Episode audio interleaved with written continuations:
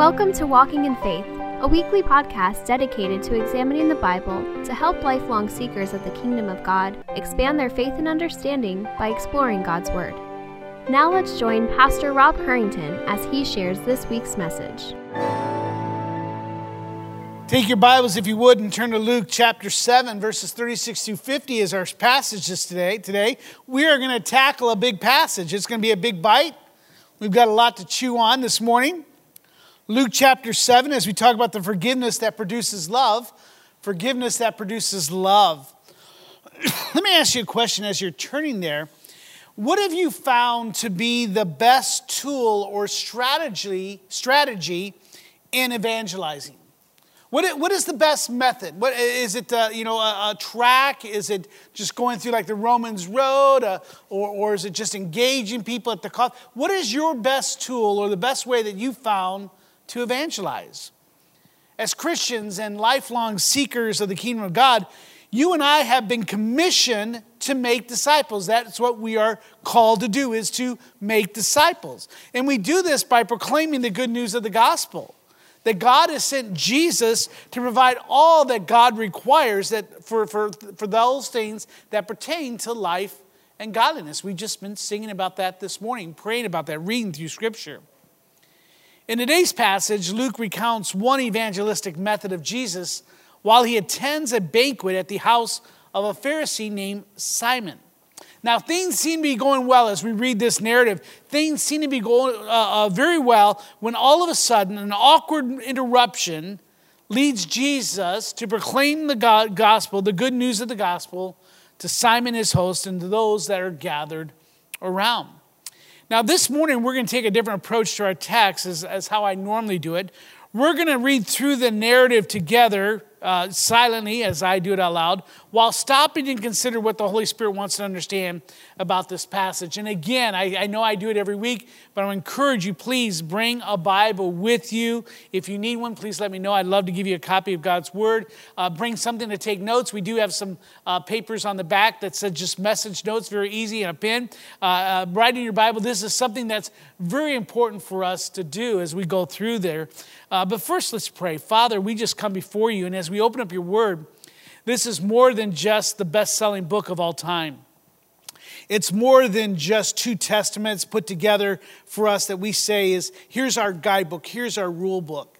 Now, this is the revelation, uh, your revelation to us, to reveal all things that we are to know and to understand, and those things in which one day we'll be judged for. So let us open it uh, not haphazardly or without much thought, but let us open it with love. And with the desire to learn, with a, with a desire to see what you have given to us. It is your love letter to us in that regard, our Valentine. But Lord, I pray that we would understand. And Lord, that we may glorify you as we pay attention. Lord, uh, ease the disruptions. And Father, may we then respond to the Holy Spirit's work in our heart. We praise in Christ's name. Amen. So here we are, Luke chapter seven. Let's go to verse thirty-six as we follow along in Luke's narrative. One of the Pharisees asked him to eat with him, and he went into the Pharisee's house, and he reclined at the table. And behold, a woman of the city who was a sinner, when she learned that he was reclining at the ta- table in the Pharisee's home, brought an alabaster flask of an ointment. And standing behind him at his feet, weeping, she began to wet his feet with her tears, and wiped them with the hair of her head, and kissed his feet, and anointed them with an ointment. Now, we saw last week in Luke chapter seven, verse thirty-four, that one of the accusations against Jesus by the religious leaders, by the Pharisees and others, was, was that Jesus was considered a glutton and a drunkard, a friend of tax collectors and sinners. Jesus, the one who proclaimed to be the Messiah, he would stoop so low to go and eat and drink with other people. He, he, didn't, he didn't mind going to a party, to, to a group of friends or a group of strangers and getting to know them over breaking of bread. So what is ironic here is that Luke records that a Pharisee then invites Jesus to his house for a banquet. Proving that he was indeed a friend of sinners, Jesus accepted the social hospitality of this Pharisee, most likely as his guest of honor. So Jesus here is reclining at the table, enjoying some food, some conversation, the hospitality of the host, getting to know those that are around him, the leaders probably of that village, that city, when all of a sudden the party is interrupted by a very awkward moment that boggles their minds and leads the host to assume the worst of the woman and also of Jesus. In verse thirty-seven, Luke introduces the arrival of a woman, of the woman that approaches Jesus during the dinner. He, he uses the word behold, behold a woman. That's to depict her appearance as sudden, surprising, and unexpected. How, how did this woman get in here? What, what is she doing here? She's not on the guest list. Luke describes her as a woman of the city. I don't know if you saw that, a woman of the city, depicting her as someone that was known by the community. So they recognized who she was. She was known by them, but why is she here? What is her purpose? How does she get in? And identifies her also as a sinner. Now this is Luke's words. Luke used this word to describe her as a culturally, as it was culturally used at that time by the religious leaders. A sinner is one who's considered immoral and a social outcast with a reputation for gross immorality. Putting these two things together, a woman of the city and, and that she was a sinner, she most likely was a prostitute. And as we see, a very profitable one. Understand what is happening here as you and I are, are trying to put this picture of this social scene in our mind. It's helpful to know that in those days, as we've said before, that the table that they are sitting at, it would be like a U-shaped. And instead of eating with their feet underneath the table in front of them, as you and I do, they would recline at the table. So I'm going to kind of do that for you. They would kind of recline on their right, right and left, and their feet would then lay behind them. That's, that's how they would eat in those days. So it's, it's not uncommon to see that the feet is behind them. It's helpful to know also that in those days, that in these types of banquets, they served as not just a place to eat, but also as a place to gather news, especially from a traveling preacher or tra- a traveling teacher. They would want to know what's going on in your travels. They didn't have Western Union. There's no social media, no, no T V, nothing. They don't know what's going on other than just by word of mouth. It was also common for the host to inquire of his guest about their philosophy and teaching. So for them, the whole setting served not as a way just to get a meal, but it actually served as their entertainment. That's how they would entertain themselves. Not only for those invited, what's helpful to understand, it's not just those who are invited. Because of the way it was set up and the, what it was designed to do, it was also available for the other residents of the town and villages. It was very common for those that were uninvited, like this woman of the city, to attend while standing either outside by the windows looking in or in the or standing in the shadows of the walls. Now that, that's kind of weird. I don't know if you've ever invited someone else to dinner, but then invited everyone else just to come and just watch you eat. But this is the common practice at that time. Many times the poor would come, waiting to grab any left, leftovers or scrapes or scraps that they could gather after the meal. And this answers the question of why she was there and why was she behind Jesus and how did she get in?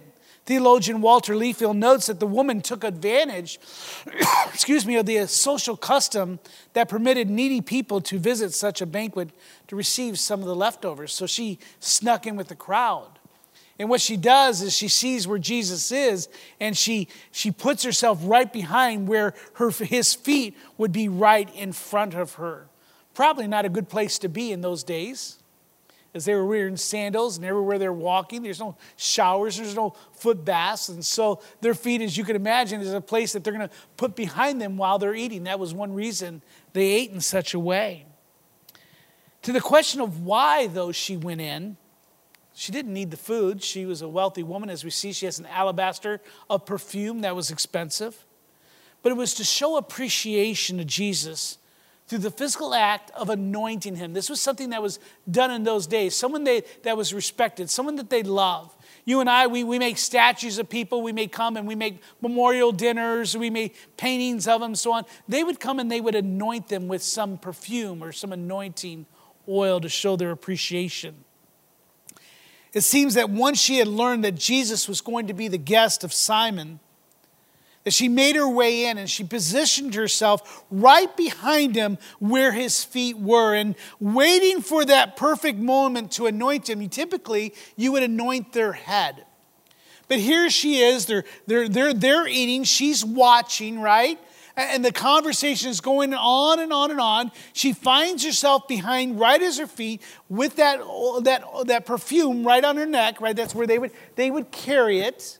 And she's waiting for that time where she could eventually come and anoint his head. Maybe when it was a break, maybe when it was finished.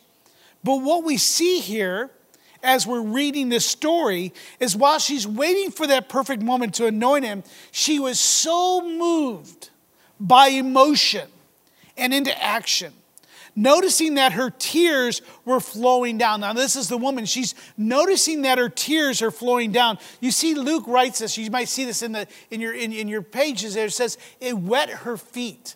That Greek word wet, that phrase, actually means like rain. This was not a dribbling or a small bit of tears, but this woman is sobbing. And what she's finding, because of her close proximity to Jesus and his feet, is that her tears are falling on to his feet. So what she does, she lets down her hair. And she begins to wipe his feet with her hair.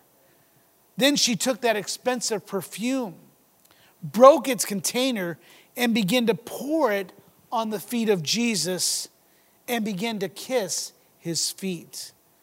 Now, let me ask you, how do you respond when confronted with a social outcast or a known immoral person or someone considered a social outcast?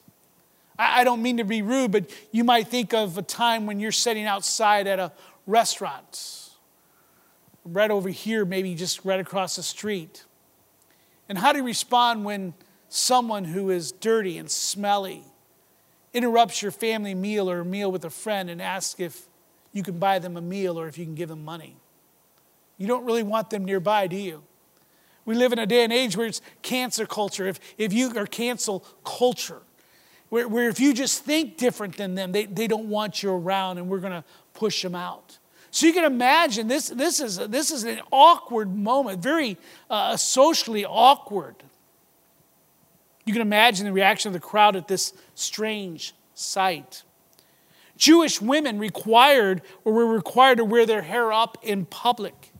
And by letting down her hair in public, she was doing a shameful act. And even it was actually a, a, a grounds of divorce. A man could divorce his wife if her hair were to be uh, uh, let down in public. It was ground for divorce.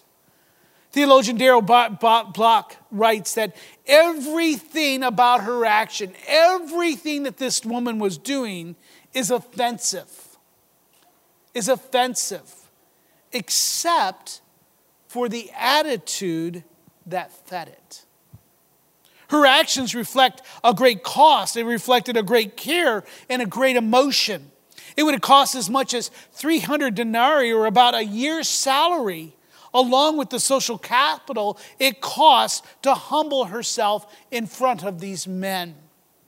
She would have known very well what the people thought of her as the town prostitute. It definitely was an awkward moment as she treated Jesus with a familiarity. And here's the issue. She's treating Jesus with a familiarity that would make others very uncomfortable due to her profession. Yet Jesus, as we're reading this in Luke, doesn't seem to mind or care. Instead, he accepts the emotional outburst of their actions without complaint, without amazement or argument. He doesn't pull his feet in. He doesn't say, oh, well, excuse me, what, what are you doing? Who are you? He accepts it. He allows it to happen. However, Simon the Pharisee, the host, he didn't respond so positively as Jesus did. Look with me at verse thirty-nine. Now, when the Pharisee who had invited him saw this, he said to himself, so he's, he's thinking in his head, if this man, speaking of Jesus, were a prophet, he would have known who and what sort of woman this is who is touching him. For she is a sinner. You can hear the sarcasm. You can hear just the rancor coming through. It's just dripping, dripping with rejection and an attitude, adjustment, or an attitude or evaluation. Walter Liefeld notes that Simon makes three wrong assumptions about Jesus and the woman. You see them here. He assumes that if Jesus were a prophet, he would know who and what this woman was. If you're a prophet, you would know that she's a woman of the city, that she is a sinner, that she is unclean, that she is not someone to be touched or allowed to touch you. He assumes that if he did know, if you are a prophet and you did know then, then you would not let her touch him. Jesus, if you're a prophet, you don't know what this woman does. You wouldn't let it happen. And thirdly, as you see up there on the notes, since he does allow her to touch him, since he does allow her to express her emotion, her love and devotion, he is therefore not a prophet, and he should not be acknowledged as one. Probably the reason why Pharisee Simon invited him in the first place is because his friends and his colleagues refused to believe that Jesus is a prophet. They want to reject him. Maybe Simon had a good thought and said, well, let me see for myself. But he also could be just like the rest of them. He's just testing Jesus. And in this, it seems like Jesus fails in the eyes of in the eyes of Simon. Yet we shall see that Jesus does know her. He does accept her as she is, and he is a prophet. As we continue in verse forty. And Jesus answering Simon said to him, Simon, I have something to say to you. And he answered, say it, teacher. Knowing what is in Simon's heart, Jesus demonstrates that he is a prophet. He knows what's in Simon's heart. He knows what he is thinking. And he demonstrates that he is a prophet, and he turns towards him. First, he's probably looking at the woman, but then he turns to Simon. He says, Simon, I got something to say to you. And Simon replies with respect by calling him teacher, but yet the way he says, say it, could almost be derogative. I'm almost say, oh, whatever.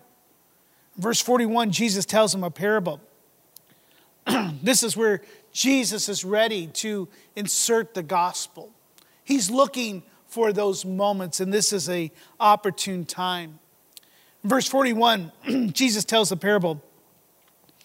A certain moneylender had two debtors. One owed five hundred denarii and the other fifty. And when they could not pay, as we see, both could not pay, he canceled the debt of both of them.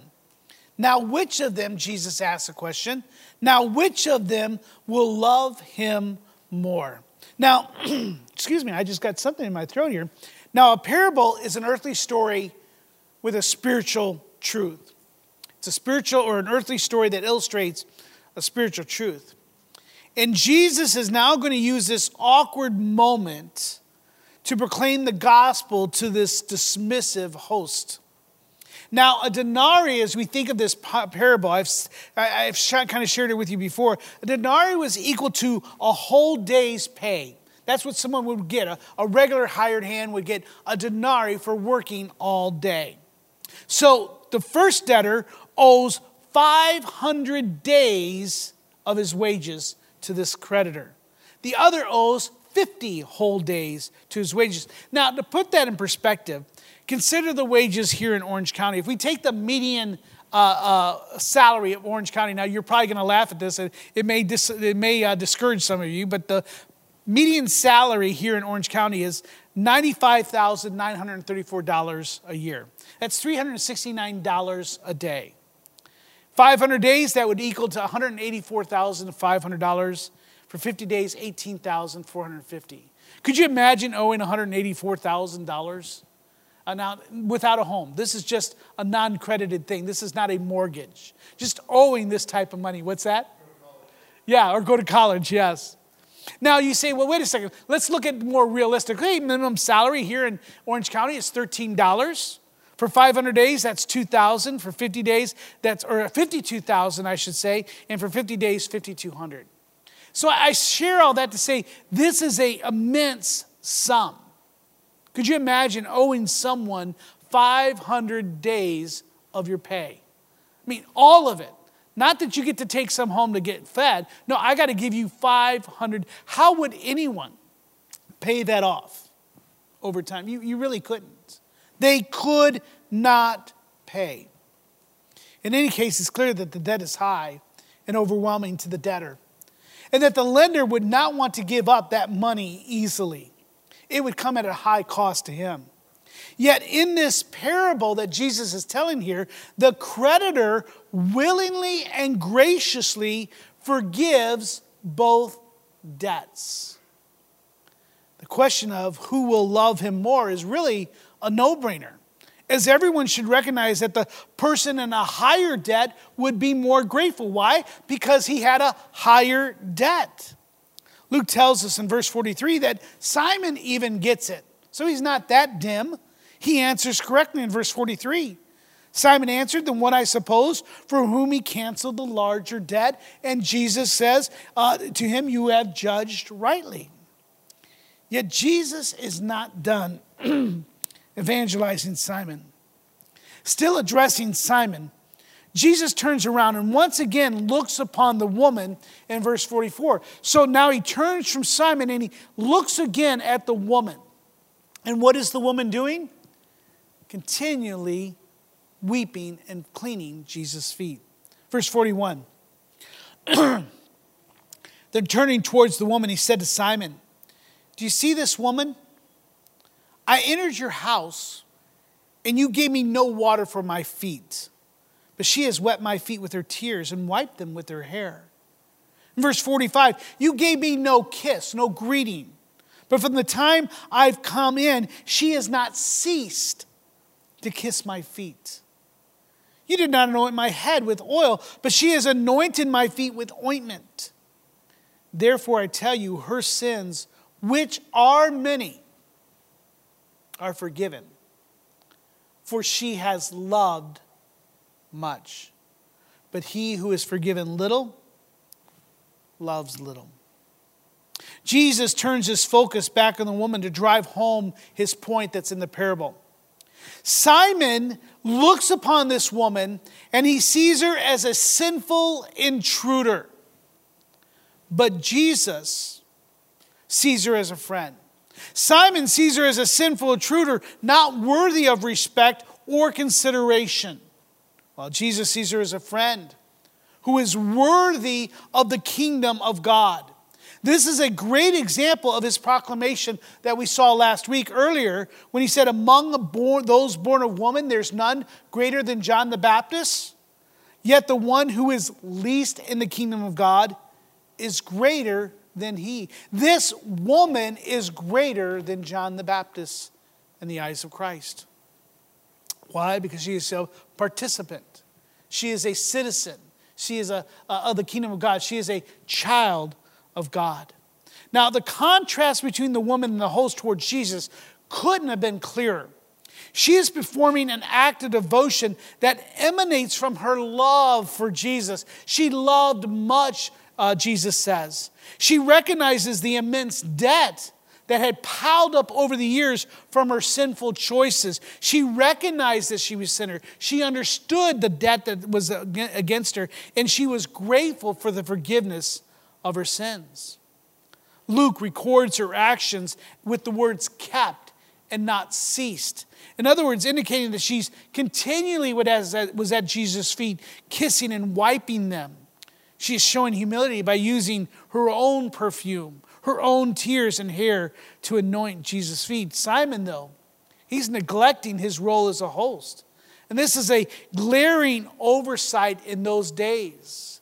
Washing a guest's feet was an essential formality, especially coming in for a banquet, for a meal. And not to offer the guest water for the washing of his feet was tantamount to an insult. He was flippant towards Jesus. He showed no respect to Jesus himself. Jesus, though, desires to change Simon's worldview. And that's important. Instead of condemning Simon, though he does in, in a, maybe a passive-aggressive way here, he doesn't just get up and say, let's go. I don't want anything to do with you. And this is important, especially in this day of age when we have so much division politically, culturally, socially, economically. He desires to change Simon's worldview. He wants Simon to understand the kingdom of God and its values. He's not writing Simon off. He, he's going to introduce to him here the kingdom of God, and he invites him. He's inviting him to also to have his debt, to recognize his debt and to have it forgiven. He wants him to understand who God is and who Jesus is. Again, in verse forty-eight, as we continue, Jesus demonstrated his identity as the Messiah and the anointed one of God and the Son of God when he said to her in verse forty-eight, to the woman, he looks at her and says, your sins are forgiven. Now we've already seen this before. Then those who were at the table, verse forty-nine, with him began to say among themselves, who is this man who can even forgive sins? Who is he that he can forgive sins? Only God forgive, can forgive sins. But look at verse fifty. And Jesus said to the woman, your faith has saved you. Go in peace. Underline that.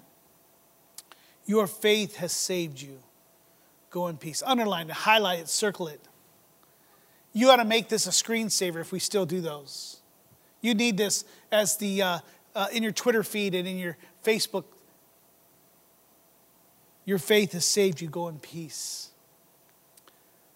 For Jesus said the exact words that this woman needed to hear. What a wonderful, life-changing statement. Four simple words that transform her life completely. The Apostle Paul captures this truth when he writes in Colossians chapter one, he has delivered us, you'll see it here on the monitor, he has delivered us from the domain of darkness and transferred us to the kingdom of his beloved Son, in whom we have redemption and the forgiveness of sin. Boy, this is so important. Memorize this verse. See, when you were born, you were put into the kingdom of darkness. Hold that up for just a little bit for me, Ben. You have been put into the domain of darkness. We are born into that domain. And that is what we will remain until Christ comes and pulls us up. And that's the glory of salvation, is that God transfers us or transfers us from that kingdom to the kingdom of his beloved Son. Amen? And I pray that that's your testimony today. Luke now focuses on the other guests as they respond negatively and critically to Jesus' pronouncement of forgiveness. Now, the Pharisees were legalists and self-righteous, and they served as an adversary to the ministry of Jesus his whole three and a half years or so. They had grumbled against him in chapter five of Luke, and they considered Jesus a blasphemer because he claimed to be able to forgive sins. They recognized that Jesus is claiming to have the authority of God. Yet their response meant nothing to the woman. She was used to their critical and condemning attitudes towards her. She was immune to their hateful and spiteful reaction to Jesus as he gives her peace, the harmony, the shalom that she so desperately needed and desired. Now, by including this event, this narrative in the gospel, now you have to think about it. John tells us that if the works of Jesus were written down, he supposes that no library, no volume of books could ever contain all that Jesus did. But this story of this woman, unnamed, She's just known as a city of a woman, or the city, uh, a city, a woman of the city, and as a sinful. Her name is never given. But for some reason, the Holy Spirit believed that this narrative needed to be in here. And I believe it's only in Luke, this one. There's, there's two incidences this happens. This is not the same as the woman who comes and anoints Jesus for his burial later in his ministry. But by including this event in the gospel, Luke paints a beautiful, wonderful word picture of how you and I can evangelize and introduce our family and our friends and others in our sphere of influence to the kingdom of God. Now, hospitality, as we have emphasized over the last three, four, five years, is one great way. Now, obviously, that gift of hospitality, of inviting others over to your home to break bread, is now something that's not considered much hospital, hospitality any longer, but I believe that we need to recapture it once again. Excuse me. But the one that's pictured today is not only of hospitality, but it is the power and testimony. Listen to this. The way that Jesus is, is evangelizing here is through the power and testimony of a transformed life. That's how Jesus is sharing the gospel. This is how he's introducing to Simon the kingdom of God. This is how he's trying to change Simon's worldview by saying, look at the power and the transforming life of this woman. Yes, she was a woman of the city. Yes, she was a sinner, but now she is forgiven and given peace. This woman is considered by all as a sinful, immoral woman. She was not deserving to be invited as a guest. She was an unwelcome attender and an intruder who should have kept to the shadows of the walls. Yet they truly did not know this woman. Though it's not indicated by Luke, somewhere, somehow, this woman of the city, this sinner, somehow, somewhere had heard the gospel. Maybe she saw Jesus healing. Maybe she heard him preaching or seeing the effect he had on a friend there in the village. But in some unknown time and place, she had responded to Jesus' call to repent and to follow him. And her faith led to forgiveness that led to love that led to peace. Let me say it again. Her faith led to a forgiveness that led to love that led her to a life of peace.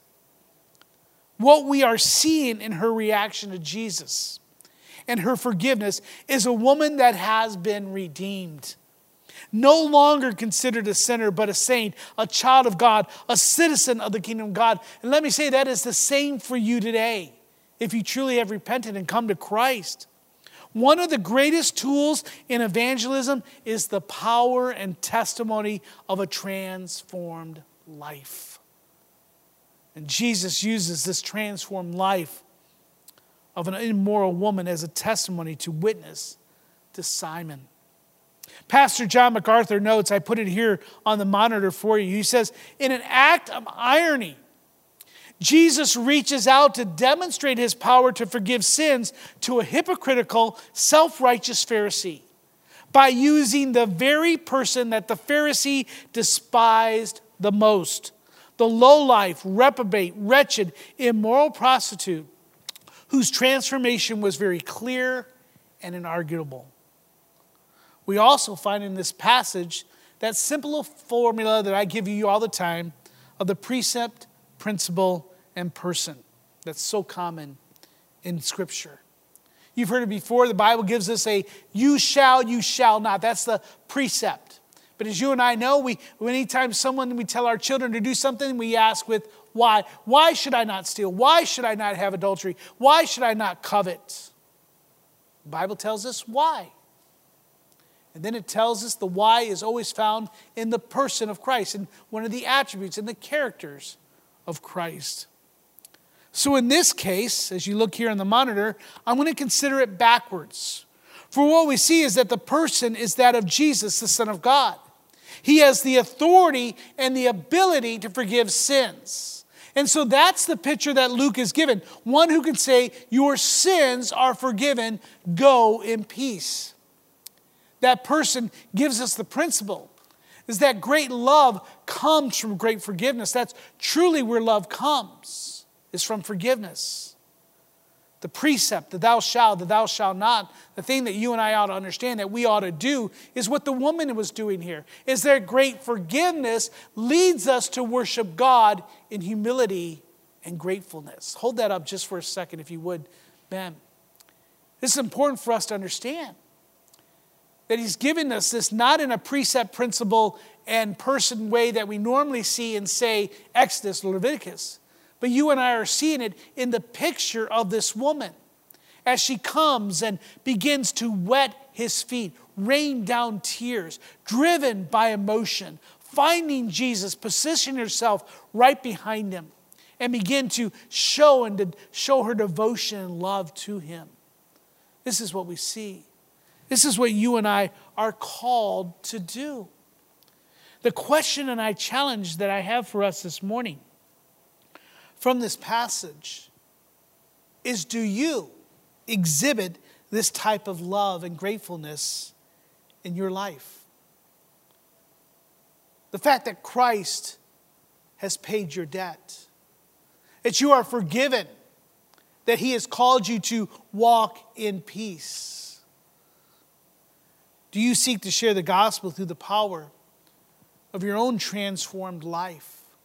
I once was, but now am. We sing it all the time, just as I am. I once was blind, now I see. I once was lost, but now I'm found. The things I used to do, I don't do them anymore. Our lives, mark this, here's the challenge. Our lives should be marked by gratitude for what Jesus has done for us, and a love that leads us to faith and a willingness to sacrifice all that we have to worship him. And is that how you are coming this morning? Or did you come reluctantly, knowing that I was going to call you or come to your house or ask you where you've been? Are you coming as the woman seeking just to be in the shadows, not because you can sing or that you can play the guitar or be part of a team or be in leadership, but just so you can sit and hear the word of God and see Jesus?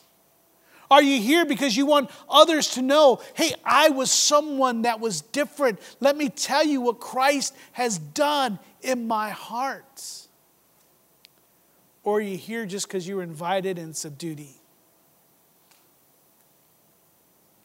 I'm telling you that God has called us to something much greater. Your sins are forgiven. Go in peace.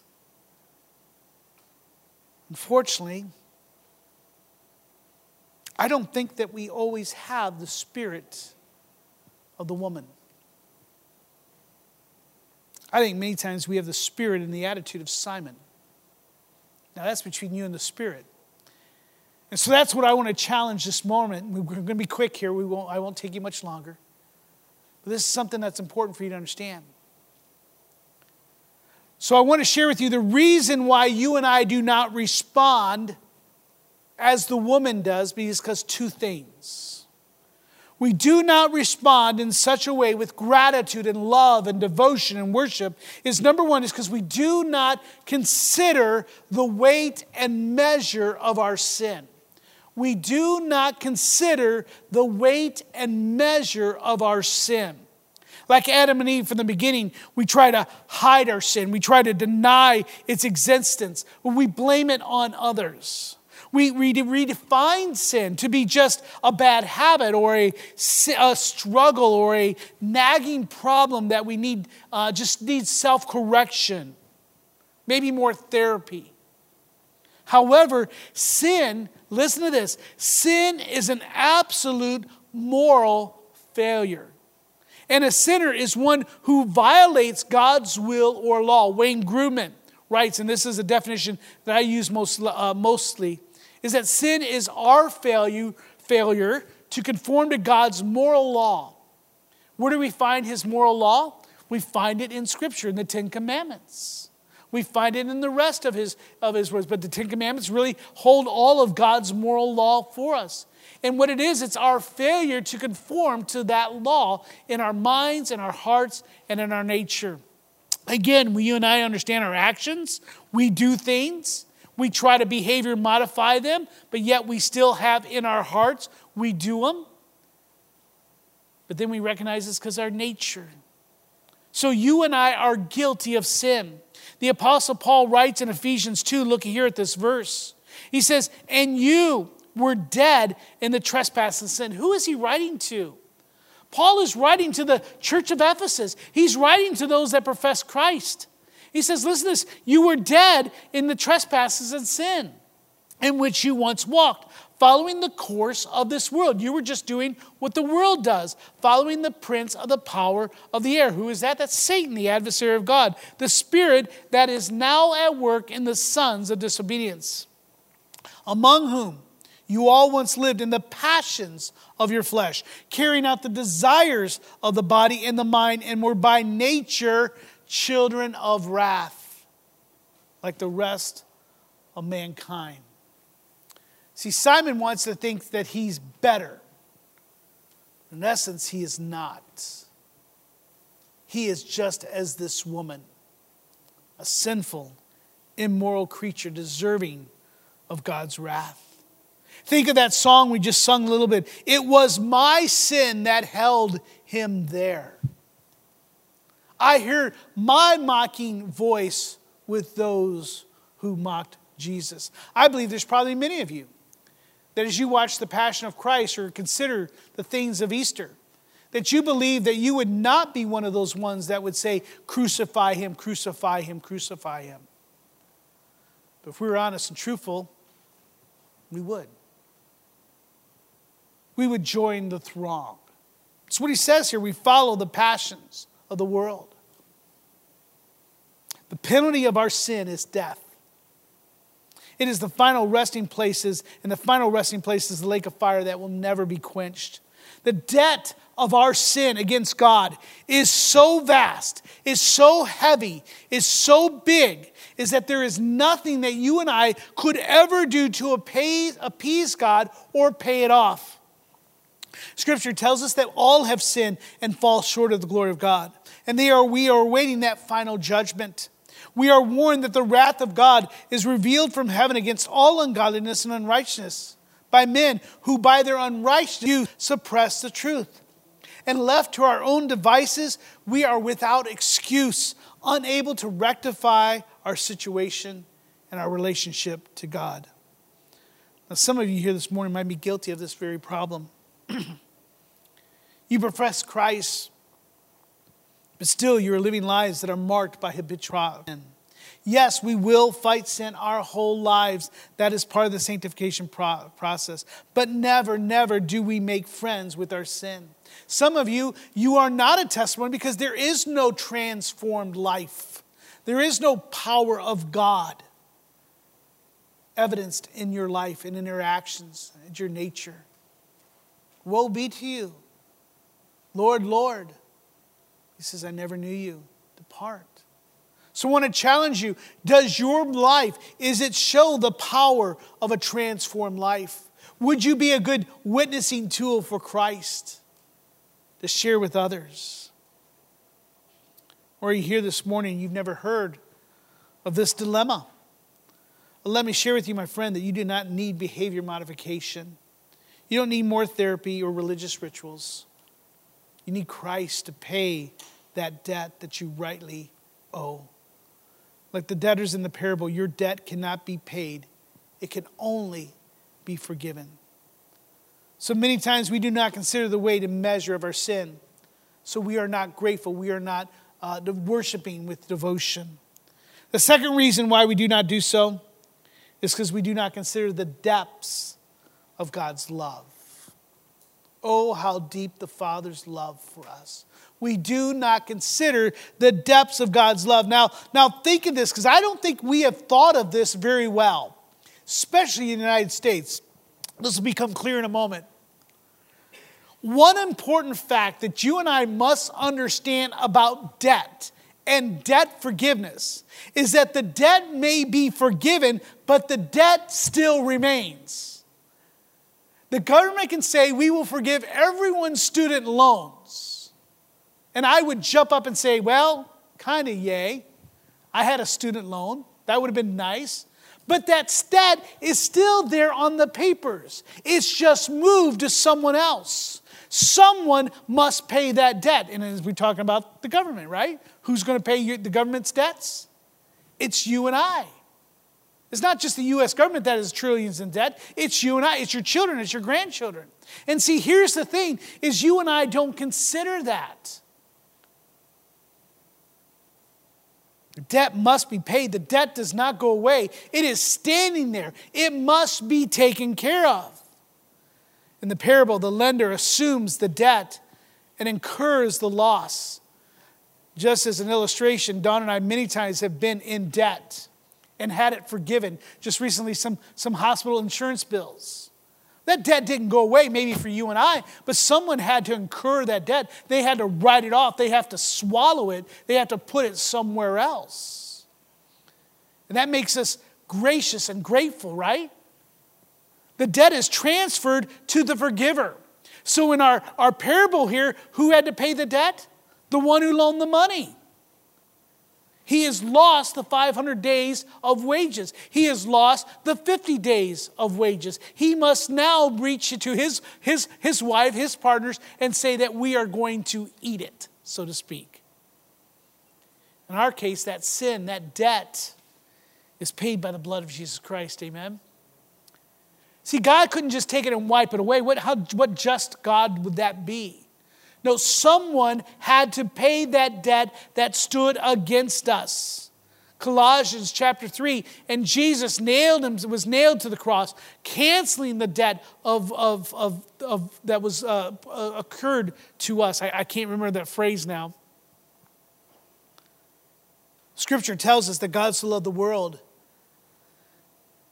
that he gave his only son, that whoever believes in him should not perish but have eternal life. Look at these other two verses that are up here on the monitors. God shows his love for us in that while we were sinners, what? Say it. Christ died for us. But God, being rich in mercy, because of the great love which which he loved us, even when we were dead in our trespasses, made us alive together with Christ. By grace you have been saved. He did not come and, and, and forgive us after we had made some attempt.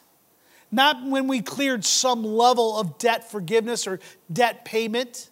No, he, he, he forgave it all. He comes to us. What we learn is this. God is rich in mercy and can forgive even the deepest of debts. Your sin is not too uh, big for God to forgive. His mercy is rich. It is vast. Number two, Jesus willingly takes upon himself the debt that is owed to God. God the Father says, Son, would you take this debt and pay for this? Jesus willingly, graciously does so. Number three, Jesus will receive the worst of sinners. Now, if someone would come to you and say, Can you, will you graciously, you have some money, would you pay the debt of some people? I would say, oh, okay, uh, I would find the people that had the least debt, right? I'll forgive the guy that owes ten dollars. I'll forgive the guy that owes twenty dollars, maybe thirty dollars. I'll go deep. How about one hundred dollars? But I forgive the one that owes one hundred thousand dollars? A million? one hundred million dollars? Jesus doesn't care how big your debt. He doesn't care if you're a woman of the city. He doesn't care if you are a sinner. God will receive the worst of sinners. What did Paul say? I was the chiefest of sinners. Think of the Apostle Paul. Talk about the power of a transformed life. He sought to kill Christians, to persecute them. And Jesus met him on the road. Paul wasn't seeking Jesus. Number four, the Holy Spirit will transform our lives. If you truly have accepted Christ, your life will be marked by transformation. She loved much. Your heart will fill with love. an overwhelming love because your faith and trust in God. And lastly, we are to respond with grateful hearts full of love and worship. Is that you this morning? We like to take God's forgiveness, but we like to end it there. It ought to move us to compassion, to awkward emotional outburst, a devotion and worship. This is a wonderful Valentine's story. This is Valentine's, uh, this is the greatest Valentine gift ever given. It's providential that we're talking about this on Valentine's Day. I would never think of this as a Valentine's story. But yet, as the more I explored this, and last night I said, wait a second, what I'm looking here is what a wonderful love story of a woman who is forgiven the greatest of her sins. And we hear the words of Jesus, your sins are forgiven. Go in peace. Those are words of Jesus to you, my friend. What does it move you to? What does it lead you to? All of these wonders of truth are not because we deserve it or have earned it, but because of God's kindness. God's kindness in forgiving our debts leads us to repentance, to, to recognize, hey, I did, I got really deep. I am so thankful. I need to turn to Christ. Not only does God's kindness in forgiving our debts lead us to repentance and a life, but a life of repentance is reflected through loving and serving God. This is the power of a transformed life, and it is displayed in our passage today. She had repented. It moved her to devotion. Neil C. Stewart tweeted out this week, if you could look at your monitors very quickly. And this is so important. What great words. What a timely word for me as I was going through this passage this week. He tweeted, when God wipes a sinner's slate clean, that's you and I, that soul is scarred with a merciful disposition towards others for the rest of their earthly lives. And oh, what a beautiful scar that is. That is a scar worth showing and not hiding. It's a wonderful, merciful disposition towards others. A Christian's life is marked by gratitude. In First John four nineteen, we love because he first loved us. And that love leads us to follow the words of John the Baptist that was found in Matthew chapter three, eight. Bear fruit in keeping with repentance. The woman in our passage, and I'm ending this morning right now, the woman in our passage this morning did just that, as the fruits of her repentance were displayed through an emotional outburst that led her to demonstrate her love and gratefulness to Jesus. I'm going to ask the worship team to come up and Randy to be ready. As we just take a moment, every head bowed and every eye closed, I want you to take a moment to pause before we go on to our busy afternoon and we leave here this morning. And I want you to consider very quickly what we shared today. I want you to pray and ask the Holy Spirit, how am I to respond to your word this morning? Am I a Simon or am I a woman of a city? Am I the one that's forgiven? Am I the one that has, has peace? If so, then demonstrate the power of a transformed life by mercifully devoting your life not only to Christ, loving God, but also by loving others. If you're a Simon here this morning, if you're critical, you're judging, you're self-righteous, would you come and repent? For Christ receives the worst of sinners. We invite you this morning to share that with us. I'd like to close this morning with an exhortation of John MacArthur. You can go ahead and look up. I'd like to close this morning with the exhortation of John MacArthur in his preaching uh, of this passage. I thought this was so powerful, I, I, I didn't need to recreate a wheel. But he ended his sermon with this. What is the level of, what level is your love for God and your love for Christ? Does this seem so bizarre, this, this, this narrative seems so bizarre to you that you can never fathom doing this yourself? Have you come to Christ in faith and embraced him and embraced this powerful and total transformation of forgiveness so that you are literally filled with joy and gratitude and love? We should be marked by that. It is that profuse love for Christ that is the single great proof visible to people of the power of the gospel. An ungrateful, unloving, or loveless Christian undercuts the testimony of the gospel. Let us put on display our gratitude, our lavish love to our Christ, and the world will take note that our sins have truly been forgiven. May God make us sufficient for such things. Randy? We hope you have enjoyed this week's message. We encourage you to share it with others. If you have any questions or comments, please email us at info at orangevilla dot org.